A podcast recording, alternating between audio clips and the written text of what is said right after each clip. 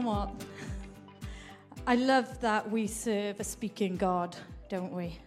Um, and God's already set up um, what I want to speak about today through the word, through some of the songs that we've been singing. Um, I grew up in South Wales Valley. I've actually lived in Manchester now longer than South Wales Valleys, but would you be able to tell by my accent? What, that I'm Mancunian more than Welsh? I'm all of the above. I'll have to go proper Welsh now then, but you won't be able to understand me. Um, I love it when people say, Oh, what part of Wales are you from? I'm like, Yes, you still know I'm Welsh. It's still in there. Um, so I lived um, in a town called Merthyr Tydfil. At the back of my house um, were the Brecon Beacons, which is the second biggest mountain range in Wales. And down the front, not my garden, but 10 minutes walk, was a river. Okay, and it was called the River Taff. And the River Taff started off in the Brecon Beacons and it flows all the way down to Cardiff, right out into sea, into the estuary, uh, and down there. And my older brother and I would spend a lot of time of, uh, in our childhood um, playing up in the mountain. Um, we'd build dens uh, in the ferns, we'd clamber over rocks. And we'd find really interesting creatures and slimy things to take home to my much delighted mum in her kitchen. Um, in the summers, we'd end up building dams down the river, you know, deep enough for us to actually swim in. We'd go camping, not, now, is Coffo here? Or has he disappeared? I know how much how much Coffo loves camping, all right? But this kind of camping was even in uh, Coffo's mind would be worse than normal camping because it was wild camping, which basically meant there's no toilets. Right, there's nothing. You find a, you find a field and you pitch your tent. Um, I used to do that as a youngster, as a youth. We used to build fires, but obviously be very careful. And rules have changed with regards to wild camping now, so you must check before you pitch your tent. Um, get that in. Um, we would play uh, fox and hound up in the mountain. If you don't know what that is, it's just a big kind of hide and seek. I've even got a scar from that, you know, because you wouldn't be able to see anything in front of you. You know, there was a sense of adventure in my childhood and in my youth. There was a sense of freedom that took place, which interestingly generally took place at the mountain or down the valley in the river. I grew up surrounded by creation. And, you know, as a 15, 16 year old, there was, there was nothing, nothing really in the town. There wasn't even a cinema for crying out loud. We had one McDonald's, uh, and that was it. Um, it's a lot better now.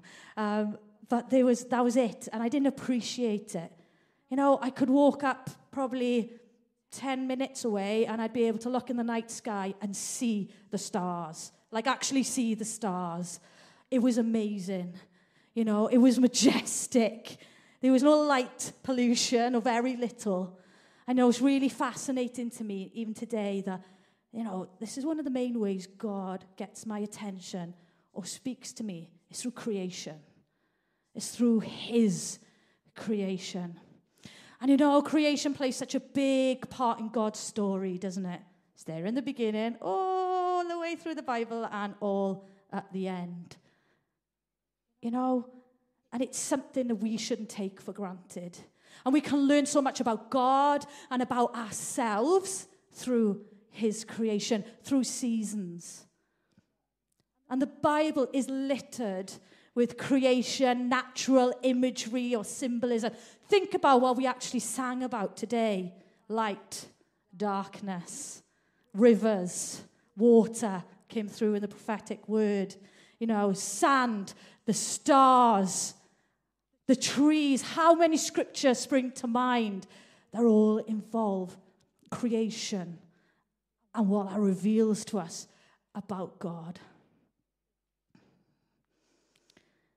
And I'm going to focus um, this morning on a story about a river. Kalani took a mick out of me this on uh, Friday. He's like, if anybody's going to preach in Ezekiel, it would be Rhian. Okay, so I'm going to focus. We probably know it, the story, if we know our Old Testament but living in the presence.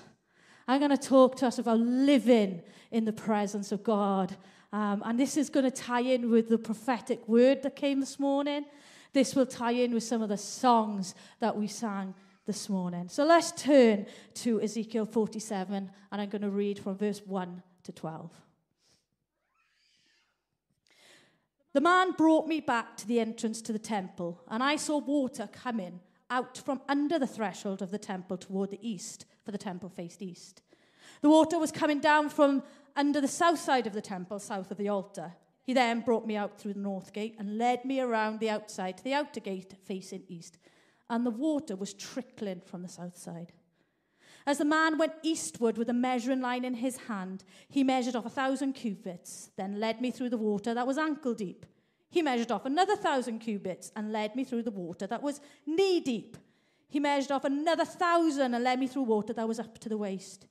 He measured off another thousand, but now it was a river that I could not cross because the water had risen and was deep enough, deep enough to swim in. A river that no one could cross. He asked me, Son of man, do you see this? Then he led me back to the bank of the river. When I arrived there, I saw a great number of trees on each side of the river. He said to me, This water flows toward the eastern region and goes down into the Arabah, where it enters the Dead Sea. When it empties into the sea, the salty water there becomes fresh. Swarms of living creatures will live wherever the river flows. There will be a large number of fish because this water flows there and makes the salt water fresh. So, where the river flows, everything will live. Fishermen will stand along the shore from En Gedi to En where there will be places for spreading nets. The fish will be of many kinds, like fish of the Mediterranean Sea. But the swamps and marshes will not become fresh, they will, they will be left for salt. Fruit trees of all kinds will grow on both banks of the river.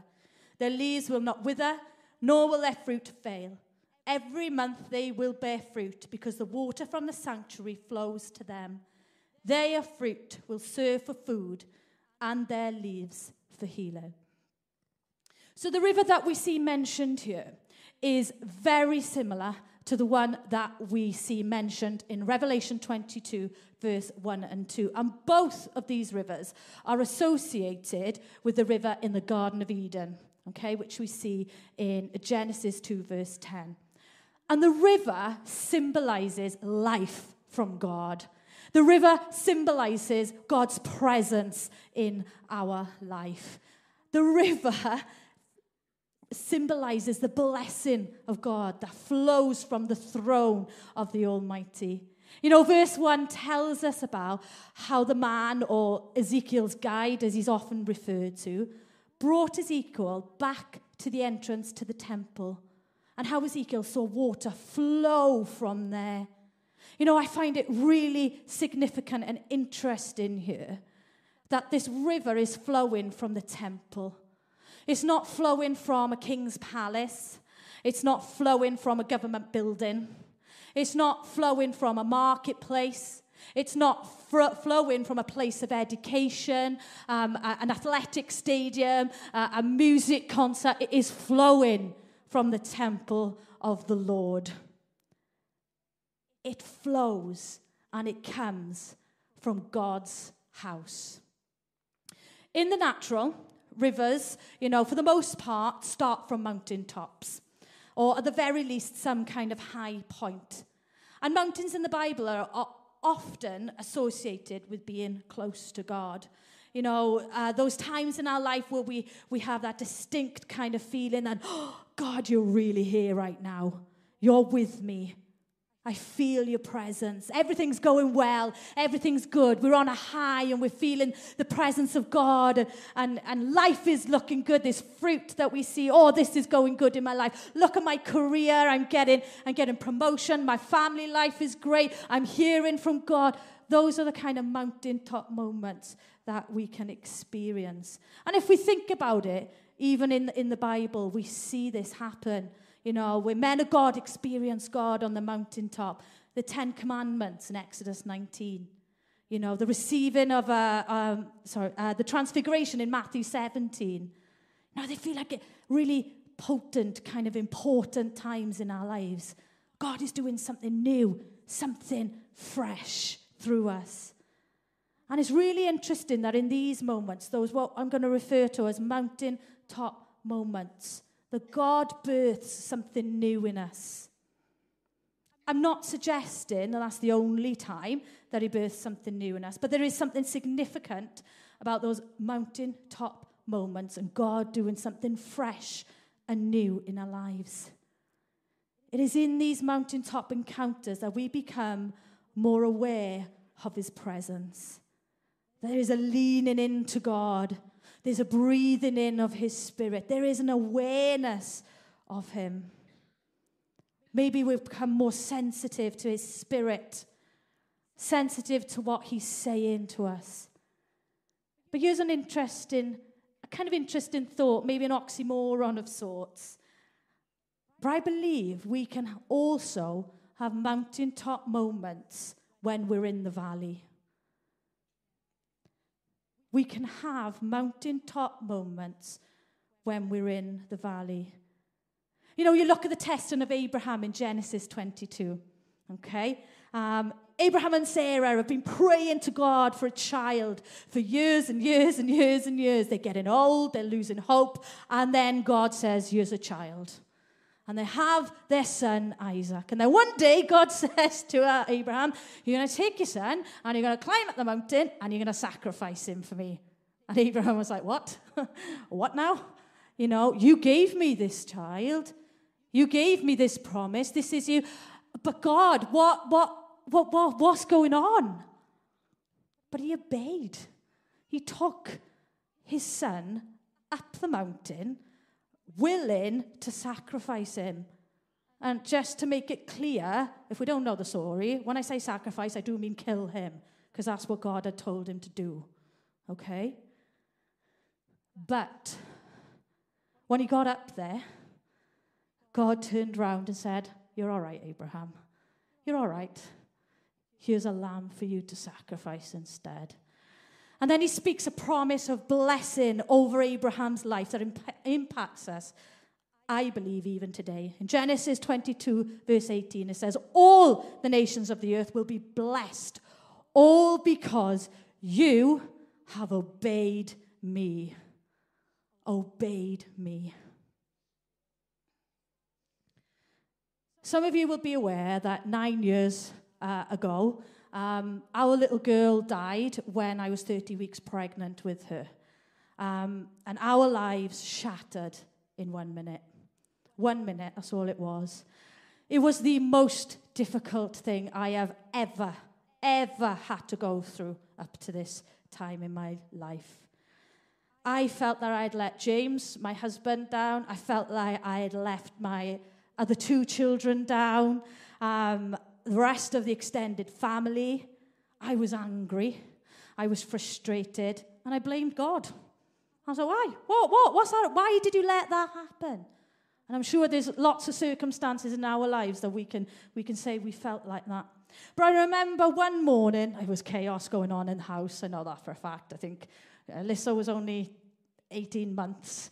Um, Lucas was four years. That they were just being kids. But I remember sitting in the bathroom your mums know what that's like. Lock the door because it's the only peace and quiet you might get. but I remember sitting on the side of the bath one morning, and I was, I was ranting at God. I was ranting at him and saying, Why me?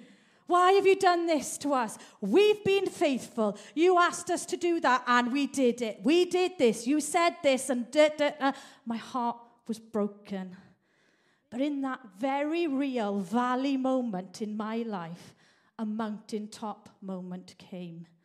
And I felt the very heavy presence of the Holy Spirit wrap his arms around me. I felt sheltered. I felt protected in a way I'd never felt before. And I remember him saying to me, It's going to be okay. That's all it was. It's going to be okay. It's going to be okay just to cut a, long story quite short, following on that kind of uh, that that moment, I experienced another two late miscarriages, which were quite horrific. After the second one, I had a rant again at God. You said to me it was going to be okay, but this has happened. God, something's got to shift, and He just dropped in my heart Amos. I was like, Amos, Amos, Amos. Have you read the book of Amos? Amos is a prophet right? He's, he's awesome.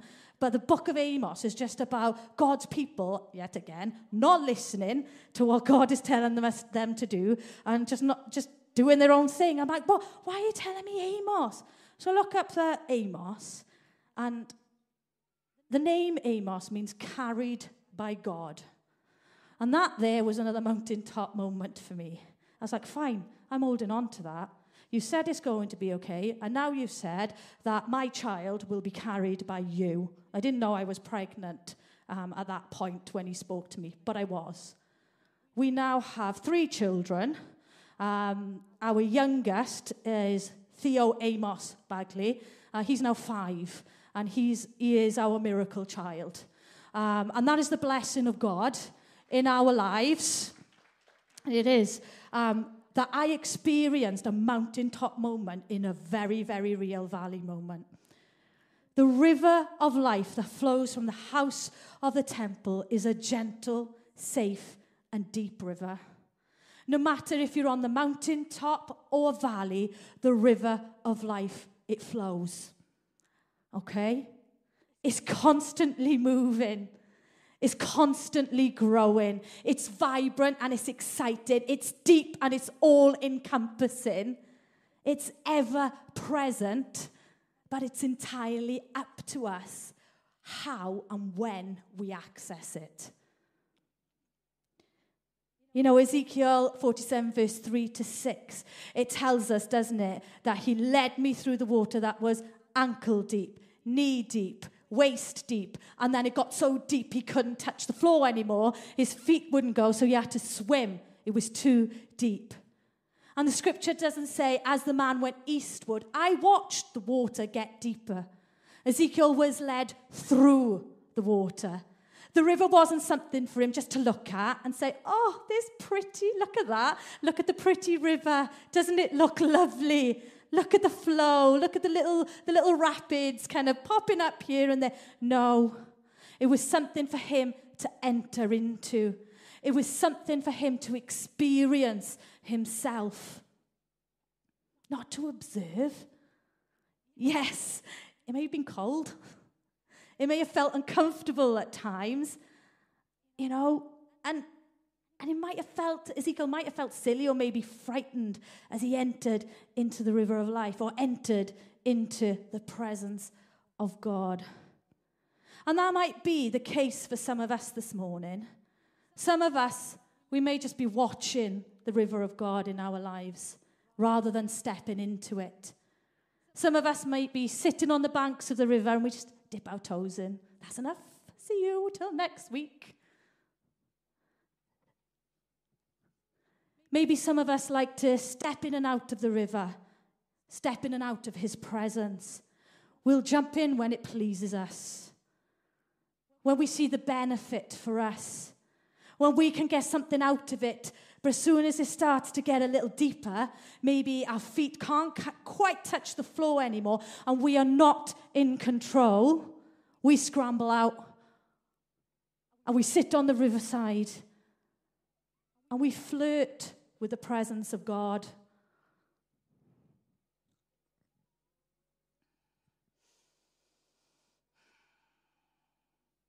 Maybe we cherry pick what we think the good bits are. We don't fully commit. You know, full commitment requires sacrifice. You saw that with Abraham. Yeah? Full commitment requires change. And change at times, a lot of the time, it's hard work it can be hard work. Now, think back again to Abraham, that internal fight he must have been having with himself, you know, and God. When God told him to, to sacrifice Isaac, you know, what would have happened if Abraham actually was halfway up the mountain taking a son, his son up, and he said, Nah, don't think so, God. Off we go back down. And he ignored what God had said to him. I know I want, want to turn that thought a little bit. What would happen if we listened to God and obeyed Him?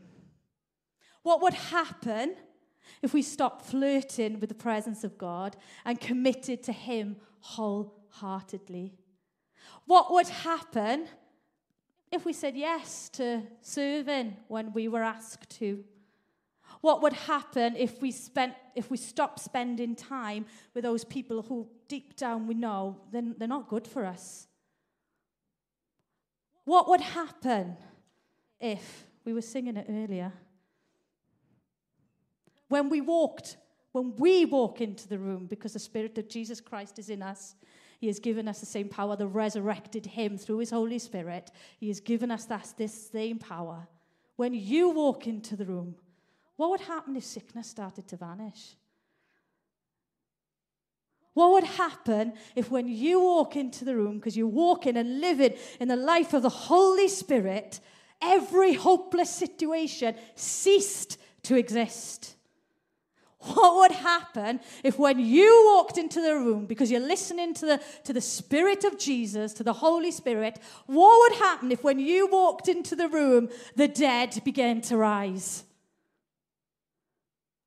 What would happen if we lived our life in the river of God, in his, his presence, to the extent that all around us we see resurrection power day in, day out?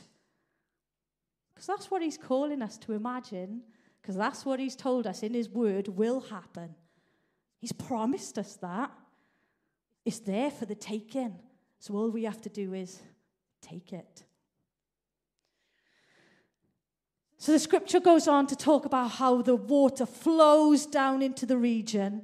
When, and it, it, ends up swarms of living creatures will live wherever the river flows. There will be large numbers of fish because the water flows there and makes the salt water fresh. So where the river flows, everything will live. The Jordan Valley, apparently, I didn't know this, obviously, I have to look this up, is the geological depression in which the Dead Sea lives. The Dead Sea is, if, we if you don't know, a body of water so salty that nothing can live in it. Nothing at all can live in it. And these verses tell us that the river will freshen the Dead Sea's water so it can support life. Things that are dead come alive in the Spirit of God. Things that are broken come alive in the Spirit of God. And this is another picture of the life giving nature of the water that flows from God's temple. God's power can transform us no matter how lifeless or corrupt we might be, even when we feel messed up and beyond hope. His power can heal us. And this scripture points us back to Genesis and God's ultimate plan, which is to restore all humanity and all creation back to his life giving presence. You know, we look around us, don't we, in, in, in the world. You just look at the news. If I was to say to you, look at the news right now, you know, there'd be about 10 stories of, you know, death destruction, war, poverty, disease. And you can be standing there thinking, God, God, what's going on? God, what, what, you know, even creation is crying out. Floods, wildfires, you know, hurricanes, big storms, again and again and again. Our world is broken. But God's ultimate plan is to restore all humanity and all creation. And He chooses us to be part of that story. He chooses us to partner with Him and bind the brokenhearted and set the captives free. You know, there are times in the natural where the river is fast flowing, big rapids, this really fast pace. And, it, and then other times when it looks so still, barely moving. We need to understand the movements of God's presence in our own lives in order that we don't miss something. We need to know his presence so closely that when he tells us to pray for a colleague, we're not sitting still in his presence. That's fast moving and miss the moment. We need to know his presence so intimately that when he tells us to pause, to rest, to drink him in. We're not rushing around, you know, with our own agendas, ticking off our to do lists, you know, really wanting to get our five to 10 year plan in place. But we're wholeheartedly dependent on God and His plan for our lives. I just believe right now there's people you're considering next steps with regards to where, where to move. Something to do with job, maybe education. And God is just saying, just sit still right now and ask me. Just sit still and ask me. When we are swimming in the presence of God, we allow His current to guide us and to shape us. His presence moves us and enables us to live in the overflow of His presence. And when we live from this place, that is when we will see salvation. When we live from that place, that's when we'll see healings. That's when we'll see signs and miracles, and we will see restoration across our city. We really are on a precipice of, I was trying to think of the right word for this, but I couldn't. And the best one I could come up with was something weighty. There is a presence of God that is hovering across this city, across Greater Manchester. You know, uh, on Wednesday evening, um, a few of us were at the Greater Manchester prayer gathering. And you know, that's lots of different churches from across the city crying out to God. And what we prayed for on Wednesday was basically an outpouring of the Spirit of God across this city. Because this city and this nation needs to change. And the only way we're going to see change is when this presence of God falls and when we see revival, we see hearts turn to Jesus. And we prayed for a, for a longing to start to, to rise up in God's church, a burden for God to move, an unsatisfied hunger, a desire crying out to God when we're in the workplace and we see in situations, we say to God, God, would you move? This isn't what it's supposed to be like. God, would you move in your power? Would you have your way? Let your kingdom come, God. And in that moment, because he sees your heart, he'll say, Yep, off you go. Speak, Jesus. Be me. And he'll empower you to do it. He'll empower you to do it. You know, and that's his call to us this morning. That's his call to us this morning. I dare you to jump into my presence, he's saying. I dare you. Don't just jump in this morning and climb back out and forget about it until maybe connect. And then jump back in on connect nights, jump back out. And then we'll jump back in next. No. We will not see a city changed for him if that's how we're living our lives. There needs to be a shift in our focus. That there's moments in our day where we just say, Jesus, use me right now. Use me right now. And He'll use you. He'll use you in the universities. He'll use you in the supermarkets. He'll use you at the bus stop. He'll use you in the office. He'll use you on the Teams call that you have if you're working from home. He'll use you at the school gates as you drop your kids off. If you are willing, He will use you. Can the worship team come back up, please?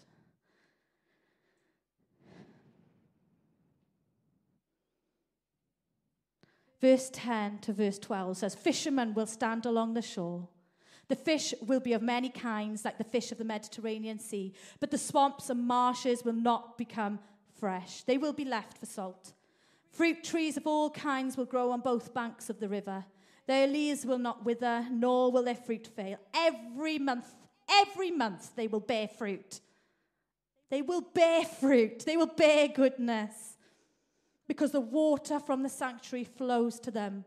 Their fruit will serve for God, and their leaves for healing. When we choose to live life in the presence of God, it impacts and changes the atmosphere around us.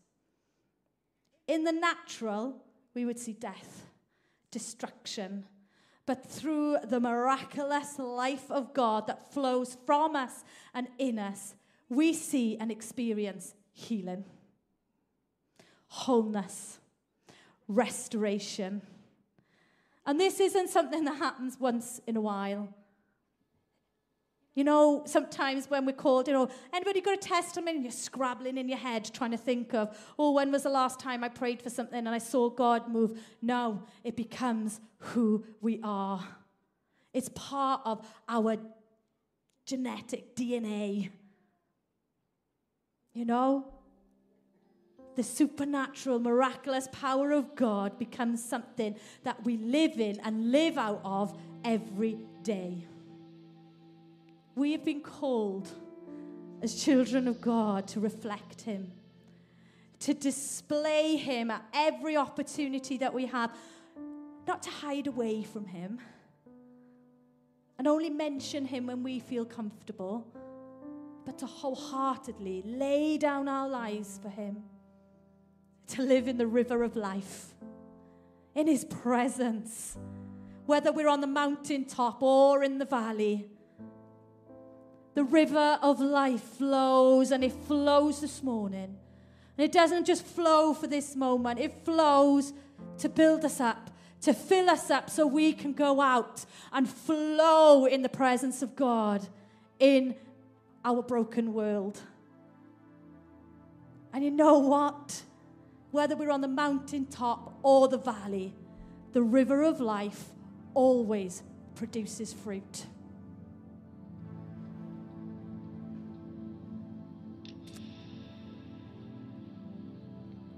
You know, we've already heard this morning how God wants to unblock things in our lives, to allow His Spirit to flow, so that we can flow through our family, through our city, so we can impact all situations around us.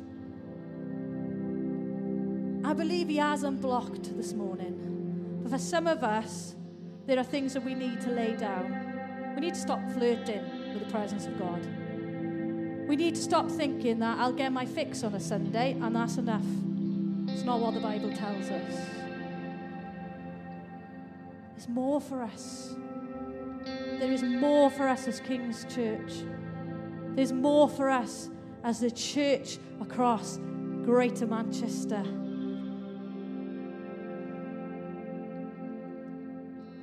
We're just going to sing a song together just to end.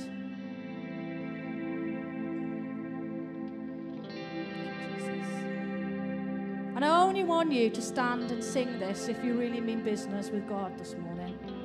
Don't just stand if you think, yeah, I'm just going to sing this and that will be it. Because God sees your heart.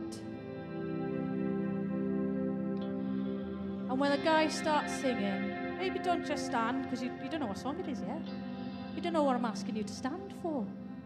Just let the guys minister for, you know, one, one of the verses. And as the Spirit of God starts moving in you, then move. Then decide, yeah, God, this is real. This is it, God. I'm in, I'm in wholeheartedly. You know, dare you to dive bomb into the presence of God this morning. Just go for it. Go for it. And let His presence guide you. Let His presence wash over you. And yeah, sometimes it does feel scary because you haven't got a clue what's going on, but you trust in the presence of the Almighty.